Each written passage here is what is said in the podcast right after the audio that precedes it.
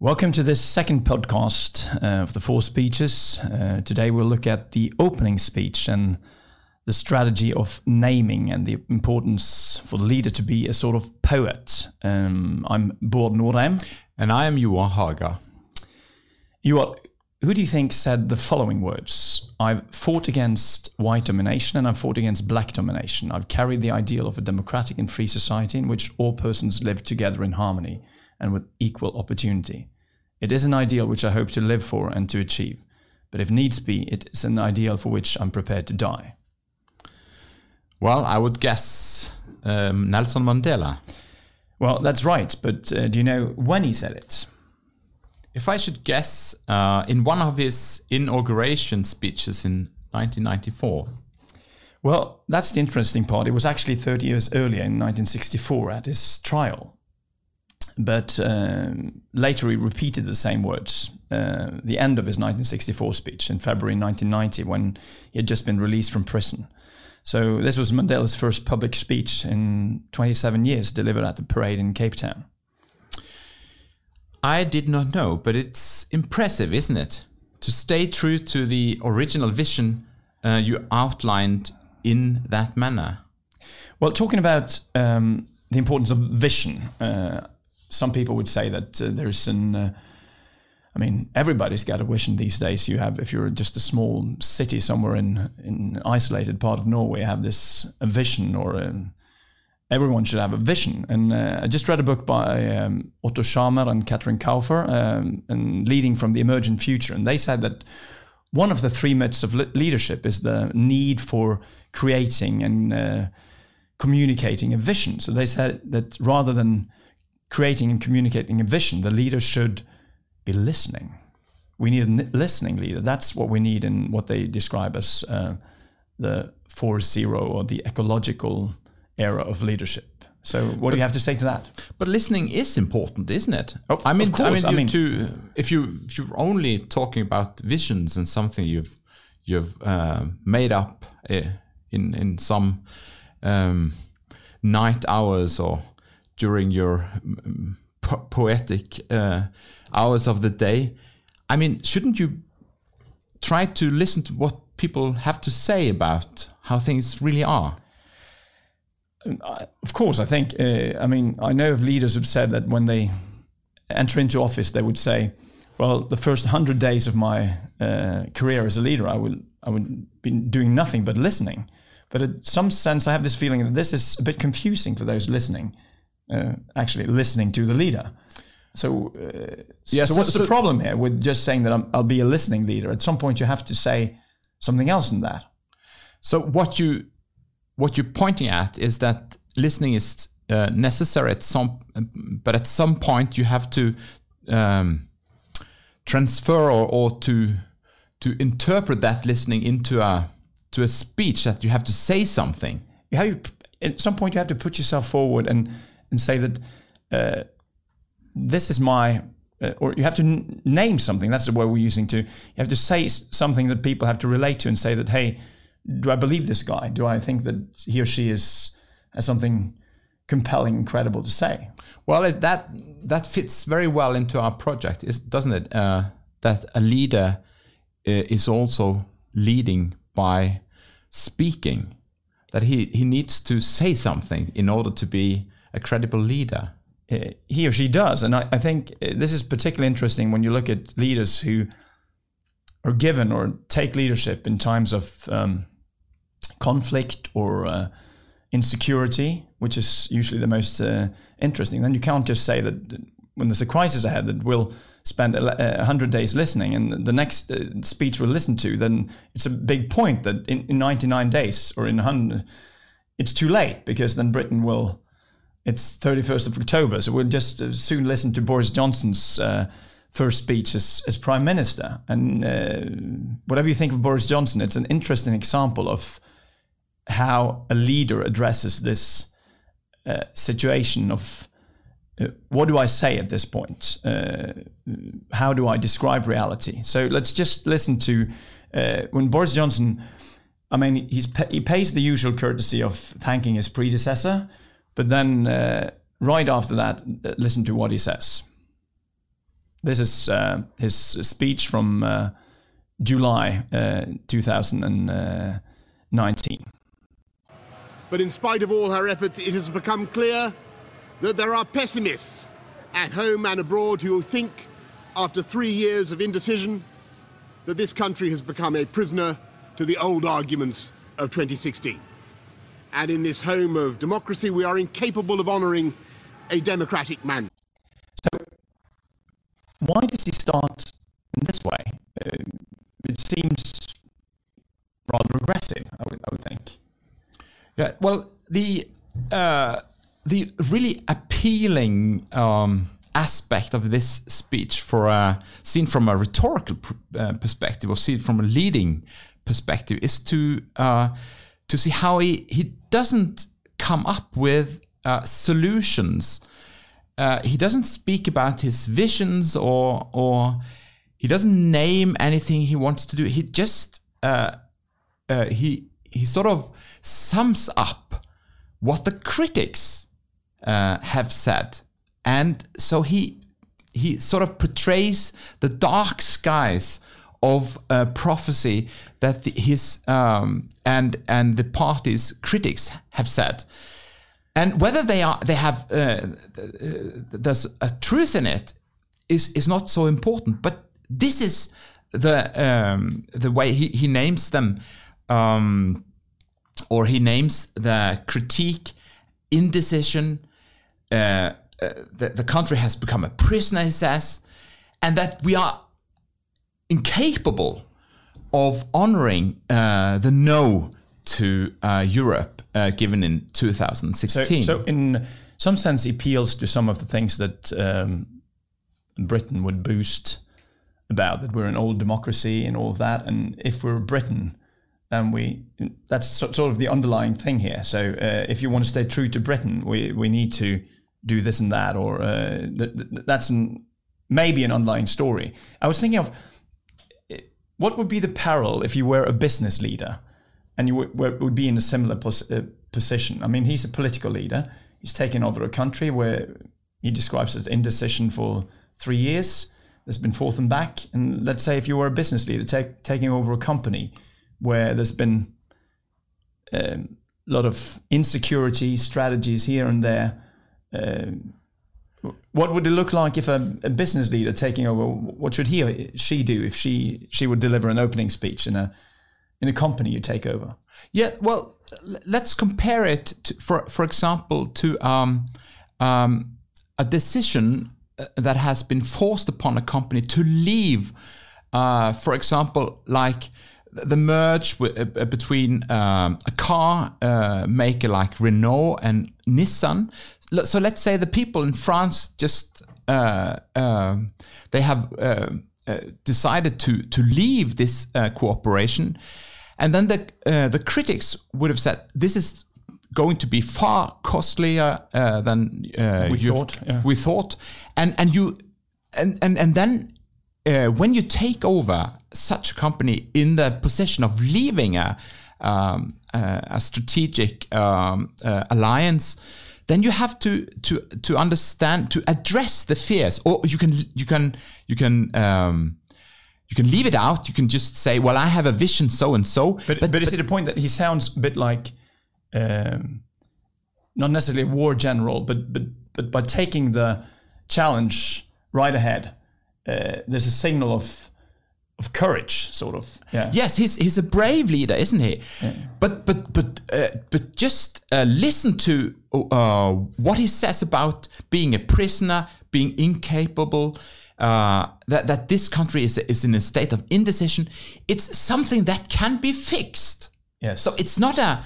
He's, he doesn't portray the the um, the, the the the most depressing uh, critical uh, um, comments, he is more uh, addressing a critique that can be met.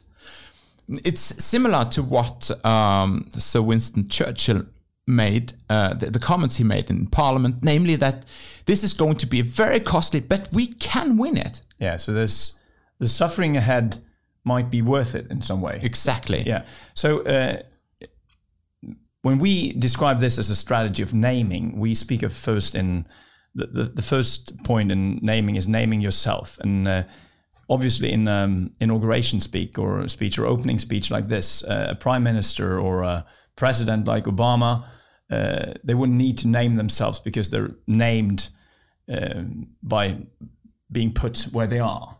So, but sometimes if you're a new leader to a company, you'd have to say a few words about yourself, or in some point uh, put yourself out there, or get, make a name for yourself. If you're too eager doing that, we'll come back to that. That may be a real disaster. But uh, the next mode or step in, in naming is what uh, uh Boris Johnson does here. He, he, tries to name reality, and he tries to name it as indecision, not staying true to what Britain is about, or all of that. So uh, yeah. Yes, he, he is by by referring to the critics, uh, and the critics. Um, uh, uh, uh well, the critique of, of, of the, the policy of the Tory party, he is actually um, capable of of uh, giving the, the listeners uh, a credible view or, or credible idea of what reality is. This is where we are now, and and he's he's not he's not sort of uh, speaking sweet about what the opportunities are. First, he, he is he is giving this uh, insistence that we are in a dire situation. So, so in a sense, he's he's a poet. When you name reality, you have to. Uh, the leader has to be a poet. Uh, that doesn't mean writing poems necessarily, but he has to uh, come up with words and say this in a manner. And this stage, he, he chooses the strategy of being the courageous poet in some sense. And, and we'll soon listen to what his next step is, because he starts with the critique, and the second step is uh, is a slightly change of mode, and we'll listen to that. And it's really interesting because the next thing he says is the following. And so I am standing before you today to tell you, the British people, that those critics are wrong the doubters, the doomsters, the gloomsters, they are going to get it wrong again. Come on. And so I'm standing before you today. I mean, like, yeah. uh, see my God here. Well, yeah, yeah. Well, what, what he says is actually, I'm, I'm, I'm going to tell you something different. So he, he is going to refute that so, the so, claims. So, so that I'm standing here t- before you today is a sort of a signal that, listen up, something new is coming uh, there's a new day dawning.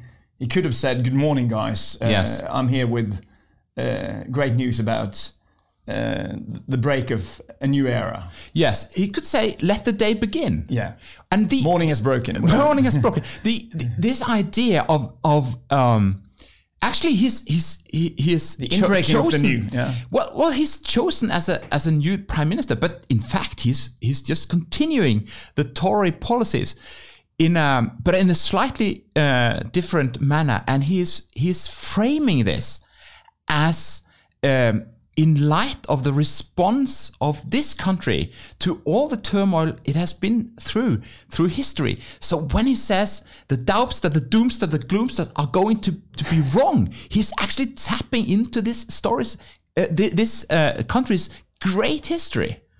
So he's he's he's um, envisioning a very powerful future and and and and a, and a, and a, a history to meet that future. Do you think um, the sort of the national or the the mythos of of Britain uh, of it's an island, uh, it's uh, sort of an outsider mythos. I mean, we're not from Britain, but uh, you're sort of tapping into that by we're going to stand against the rest of the world, sort of thing. Exactly, and and they have this the the um, you don't have to be post-colonial to see that the empire strikes back here. Yeah, and the and and he's actually crafting that image of Britain as a, a sort of a, a, an accept, uh, exception to the rule, namely that this country can stand for it for it on its own, on its own feet, and it can sort of fight the world.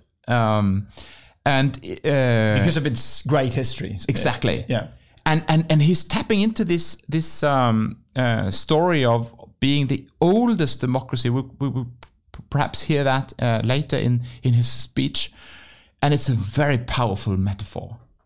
uh, once again, if you if you were a business leader and um, you, you do not have the sort of all the uh, the power of uh, being uh, the office of uh, of either the president or the prime minister, uh, how should you signal this new thing?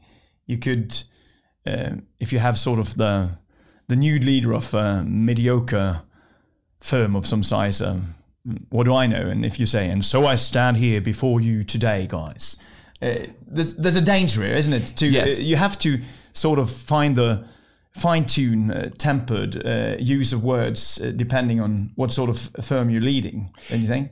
Exactly, and and the the um, and and what you what you're referring to is that the the, the pompous, um, the extravagance of of of uh, of tapping into too great metaphors would it wouldn't make the argument credible, and that's the problem of of you, you have to find the the right sort of um, the the the right level. Level of metaphors and also find the so we see for instance that in, um, typical political speeches um, very often prime ministers and presidents would use landscape metaphors because they're they're they're huge. They, they have a great potential. They're it's the soil. It's the it's the big thing. So if you're a new school director or if you're uh, uh, leading up a new uh, what do I sort of uh, smaller firm, you have to find fittable uh, metaphors if you want to, uh, and not appear maybe too biblical, as, as this reference is actually a, biblical reference. And so I'm standing here before you today. It's like Moses, isn't it? Uh, Yes, so, yes. So, so, so Boris Johnson can do that because he's the prime minister of of Britain, of Great Britain. of Great Britain, indeed. but uh, but, that, that's different. So uh, Yeah, well, and and the uh, and if you if you look uh, into his um, his framing of democracy, it's about the United Kingdom. So the this is not. Uh, uh, uh, for, for for other historians, uh, the the fusion of democracy and kingdoms would just appear not credible. But this is what happened in Britain, namely that under the auspices of the um, of the sovereigns of the sovereign uh, leaders, democracy as we know it uh, appeared, and it was then um, exported to the rest of the world. So he has some credibility in what he's he's saying. Yeah, and maybe that uh, to find the true greatness of the thing you're going to lead, and that might be looking at a small thing and saying that, hey, we might be.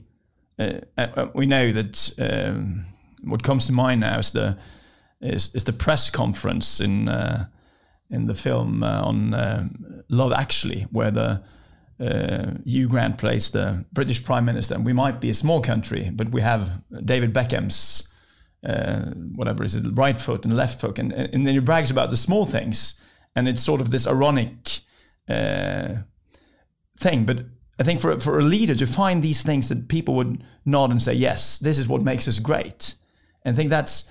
uh, it, for some people, it might be surprising things, but that's the poetic element of naming reality and say, saying, the leader is able to find, say, yes, here's a thing that really makes this entity, this thing, great, and make, Yes. makes it stand out. Yes, and and and you you're you're uh, actually um, uh, pointing to a, a very important ingredient in this uh, source of of uh, uh, rhetorical leadership, and that's the, the the pride. Where where is the pride of this company? Where is the pride of this country? Uh, where is the pride of our tradition? And I think it's And tradition means the things you're going to hand over, isn't it? So, so Yes, what are the things that the legacy that's worth, what makes this thing worth being and worth passing on to someone else, isn't it? Yes, and the the the, the great thing about the the uh, democracy tradition which um, Boris Johnson represents is a, a a specific understanding of freedom, and this freedom is a recurring uh, theme not just in in Britain but also in the all the political speeches in the United States, which. Um, in a way, is the export Yeah, they say that, article that, yeah, of the beacon of freedom you would you would often hear like Yes. uh, as I used. Uh, so um, the first part is then the uh, the critique uh, where uh, Boris Johnson um, shows us or wants to appear as the courageous, brave leader when he tackles the challenges and the critique of the predecessor head on. And then the second part, which you just heard, is the more uh, the sort of the refutation, where he Yes. sort of says that I'm and I'm standing standing here before you Yeah. today, and the doomster, the doubters, the doomsters, the gloom, gloomsters, they're all going to get it wrong. And now let's listen to the more sort of um, uh, constructive part, where he's uh, naming a new future and naming uh, the, the way ahead, making new claims and a poetic attempt to name the new reality. The people who bet against Britain are going to lose their shirts because we're going to restore trust in our democracy. And we're going to fulfill the repeated promises of Parliament to the people and come out of the EU on October the 31st. No ifs or buts. And we will do a new deal, a better deal that will maximize the opportunities of Brexit while allowing us to develop a new and exciting partnership with the rest of Europe based on free trade and mutual support. So, um, I mean, even Roosevelt is, uh, he refers, I mean, with the New Deal here, it's, it's pretty ambitious. Yes, he's he's um, he he handles the the metaphors with great care because what is at stake here is, of course, uh, uh, uh, Great Britain's uh, relation to the most important political um, institution uh, in post-war uh, Europe, namely the European Union. So when he's leaving, he has to sort of envision a different uh, uh, future that is credible, seen uh, on the background of, of the uh, critique he has just mentioned and his refutation of that critique. So now here comes uh, the the new future, and I think the key word here is opportunity. Yeah.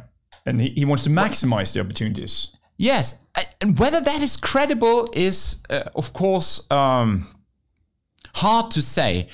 But that is his his um, his metaphor is closely connected to that um, idea of opportunity.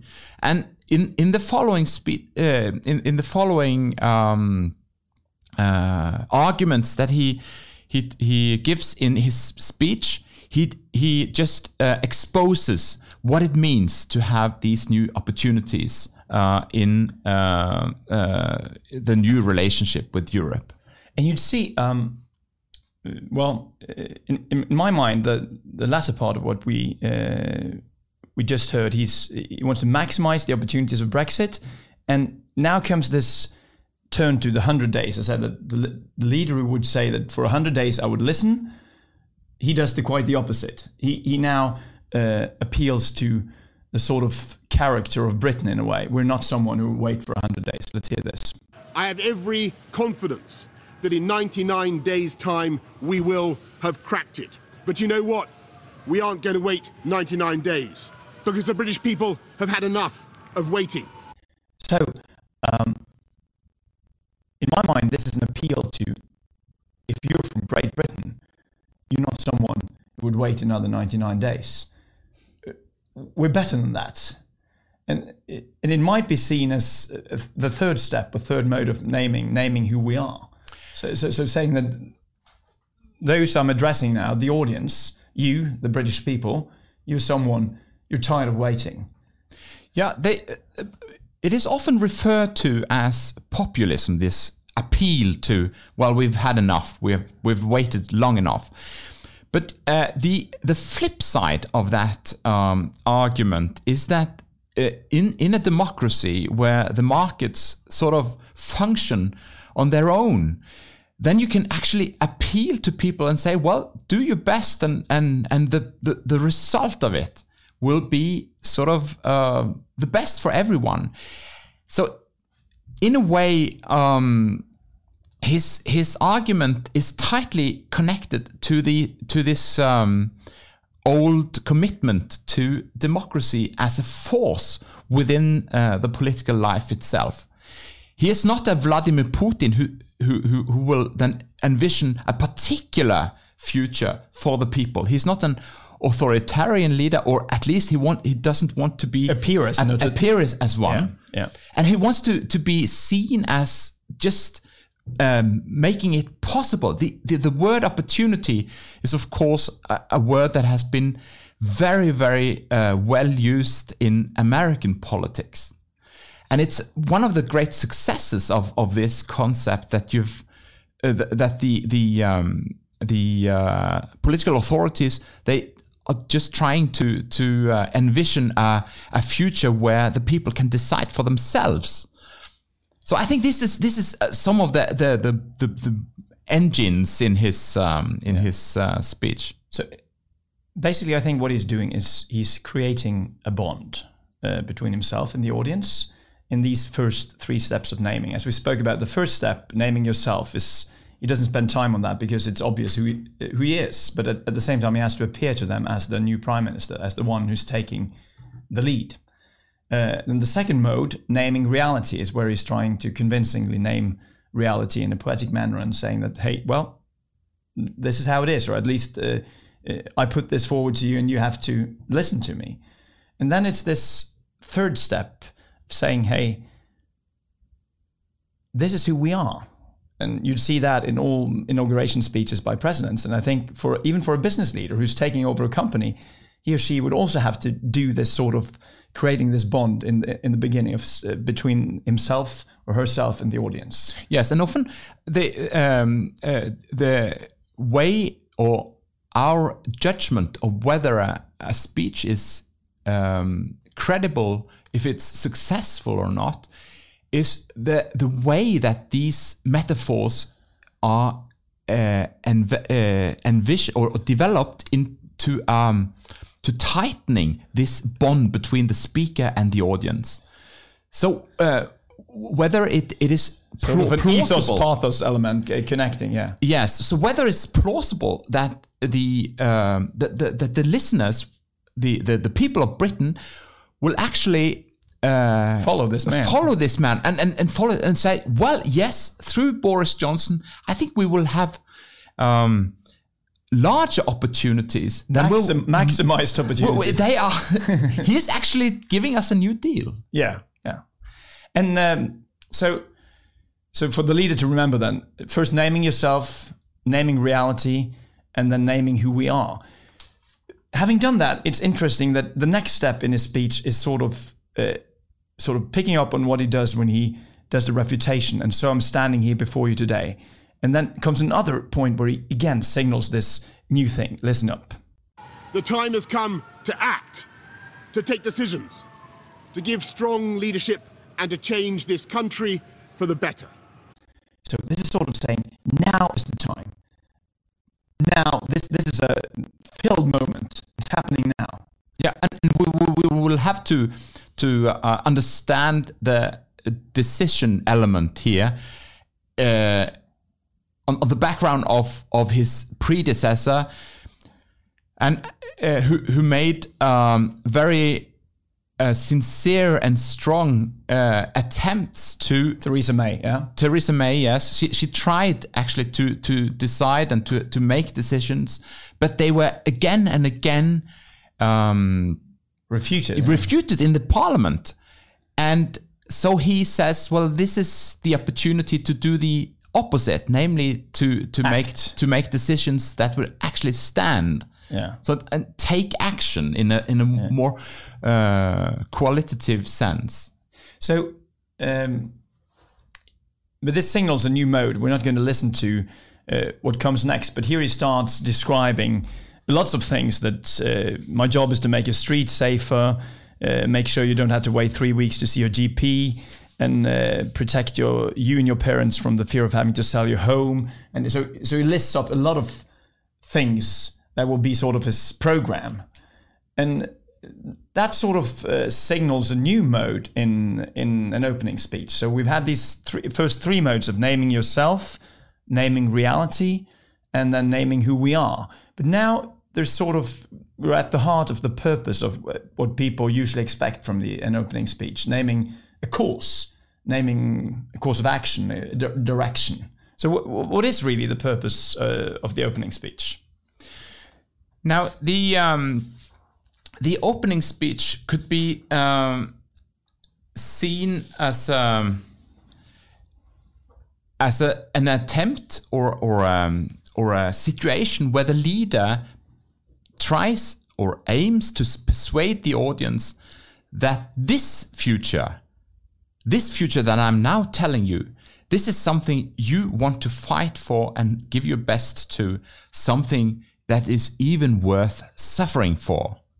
Yeah, and, and then you need um, a grand narrative at some point, don't you? So something that's, uh, and uh, as we just uh, we've talked about this earlier, depending on what sort of entity, what what's the thing? The is it Britain? Is it a small printing company? Is it a new media center? Is it a school? Uh, you have to find fitting metaphors for uh, the thing you're leading. Exactly. Yeah. And and uh, although some people, for example, Barack Obama uh, taps into his personal biography, telling his story, it is not sufficient because you have to expand and say something with the story that you're telling that says, says something about the future. It's not enough giving uh, some glimpse about your own um, uh, story. You have to direct your whole narrative into the to the future because these uh, what you want to create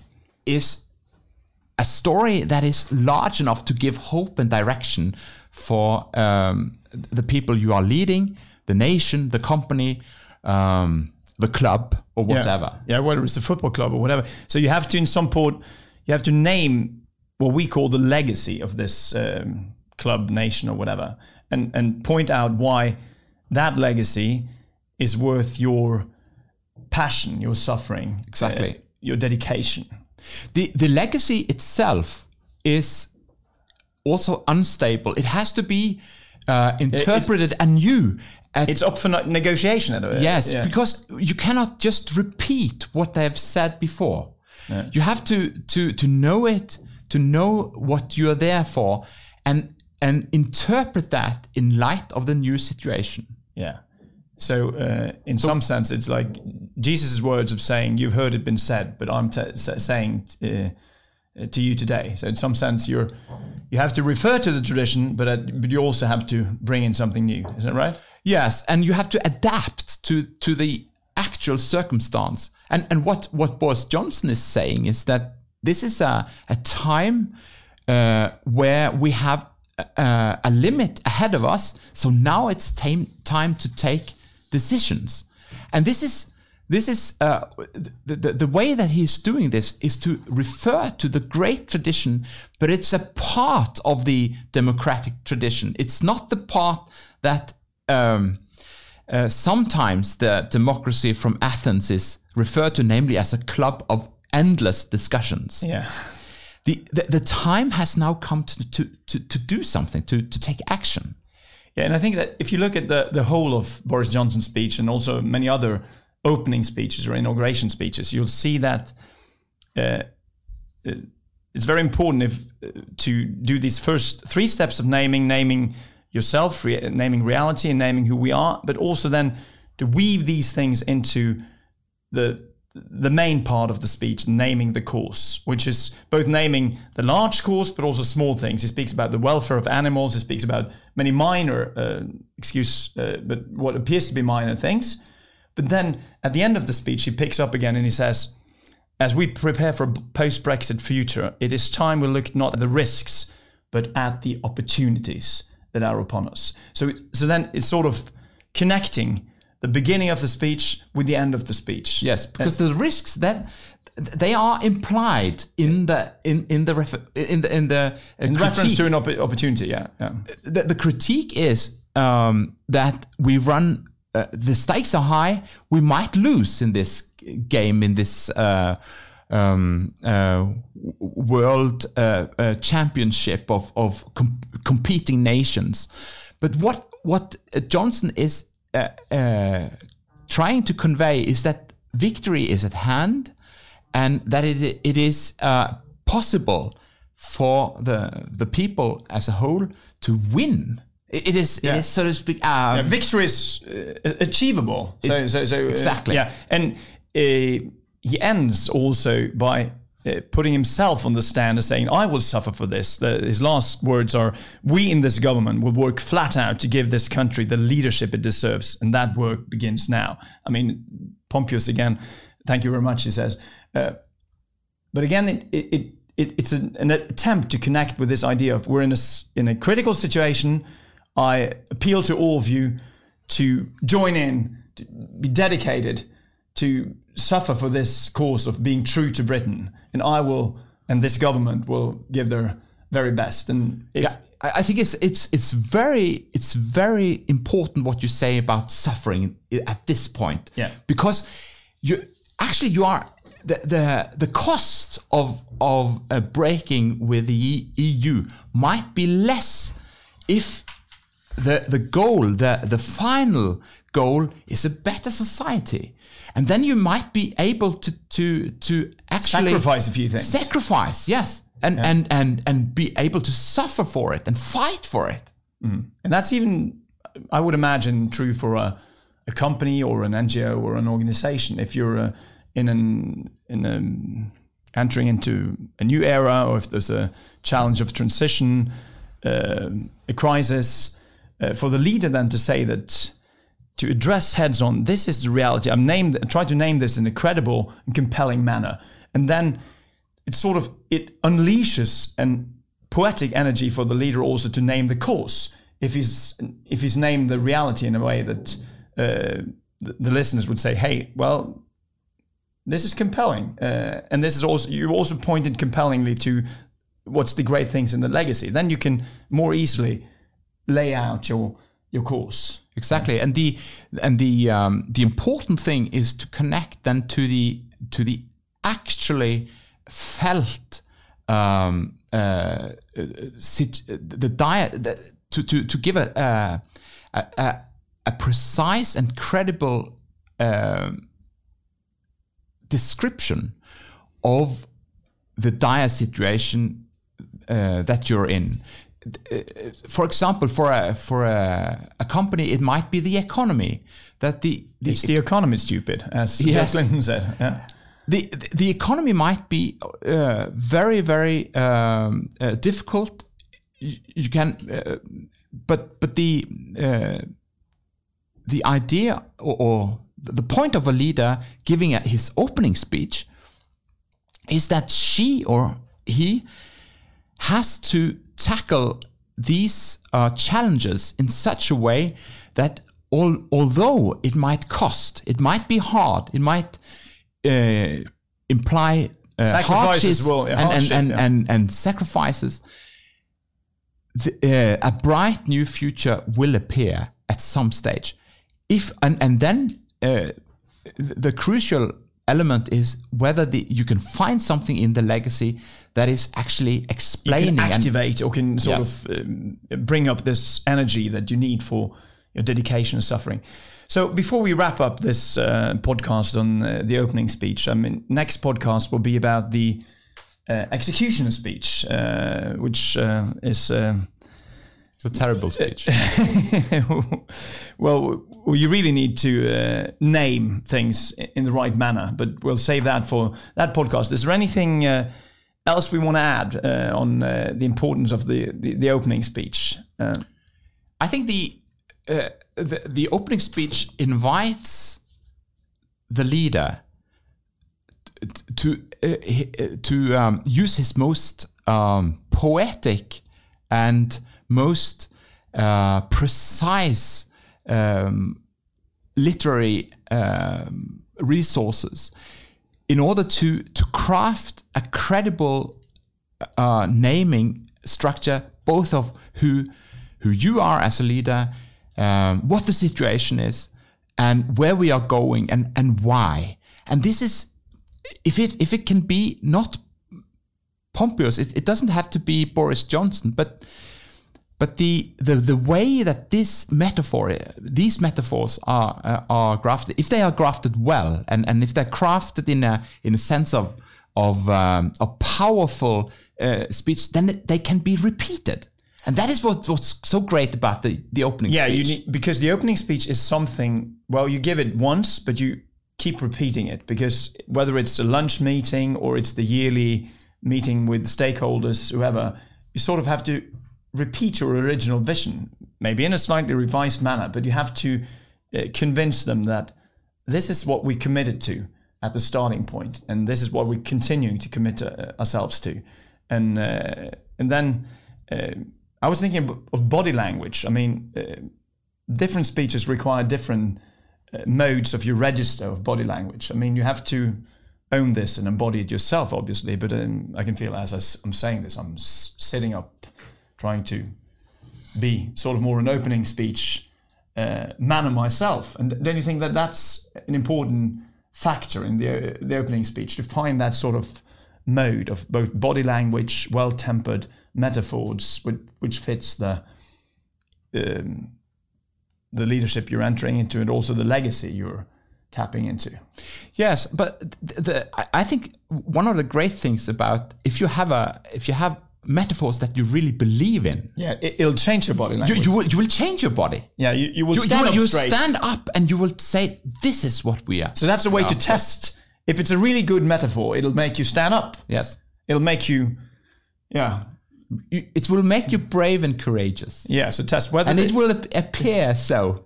Well, So if you, if, if it makes you look down in your iPad, uh, for God's sake, and I'm looking into the camera now, never use an iPad when you do uh, when you deliver a speech. So uh, so if it makes you really proud and you think, well, I'm going to fight for this, then it's that's probably a good test. Don't you think? I think so. Yeah. Well, to sum it up, um, a few things about uh, the opening speech. First of all, you need to name yourself. You need to tell the audience who you are.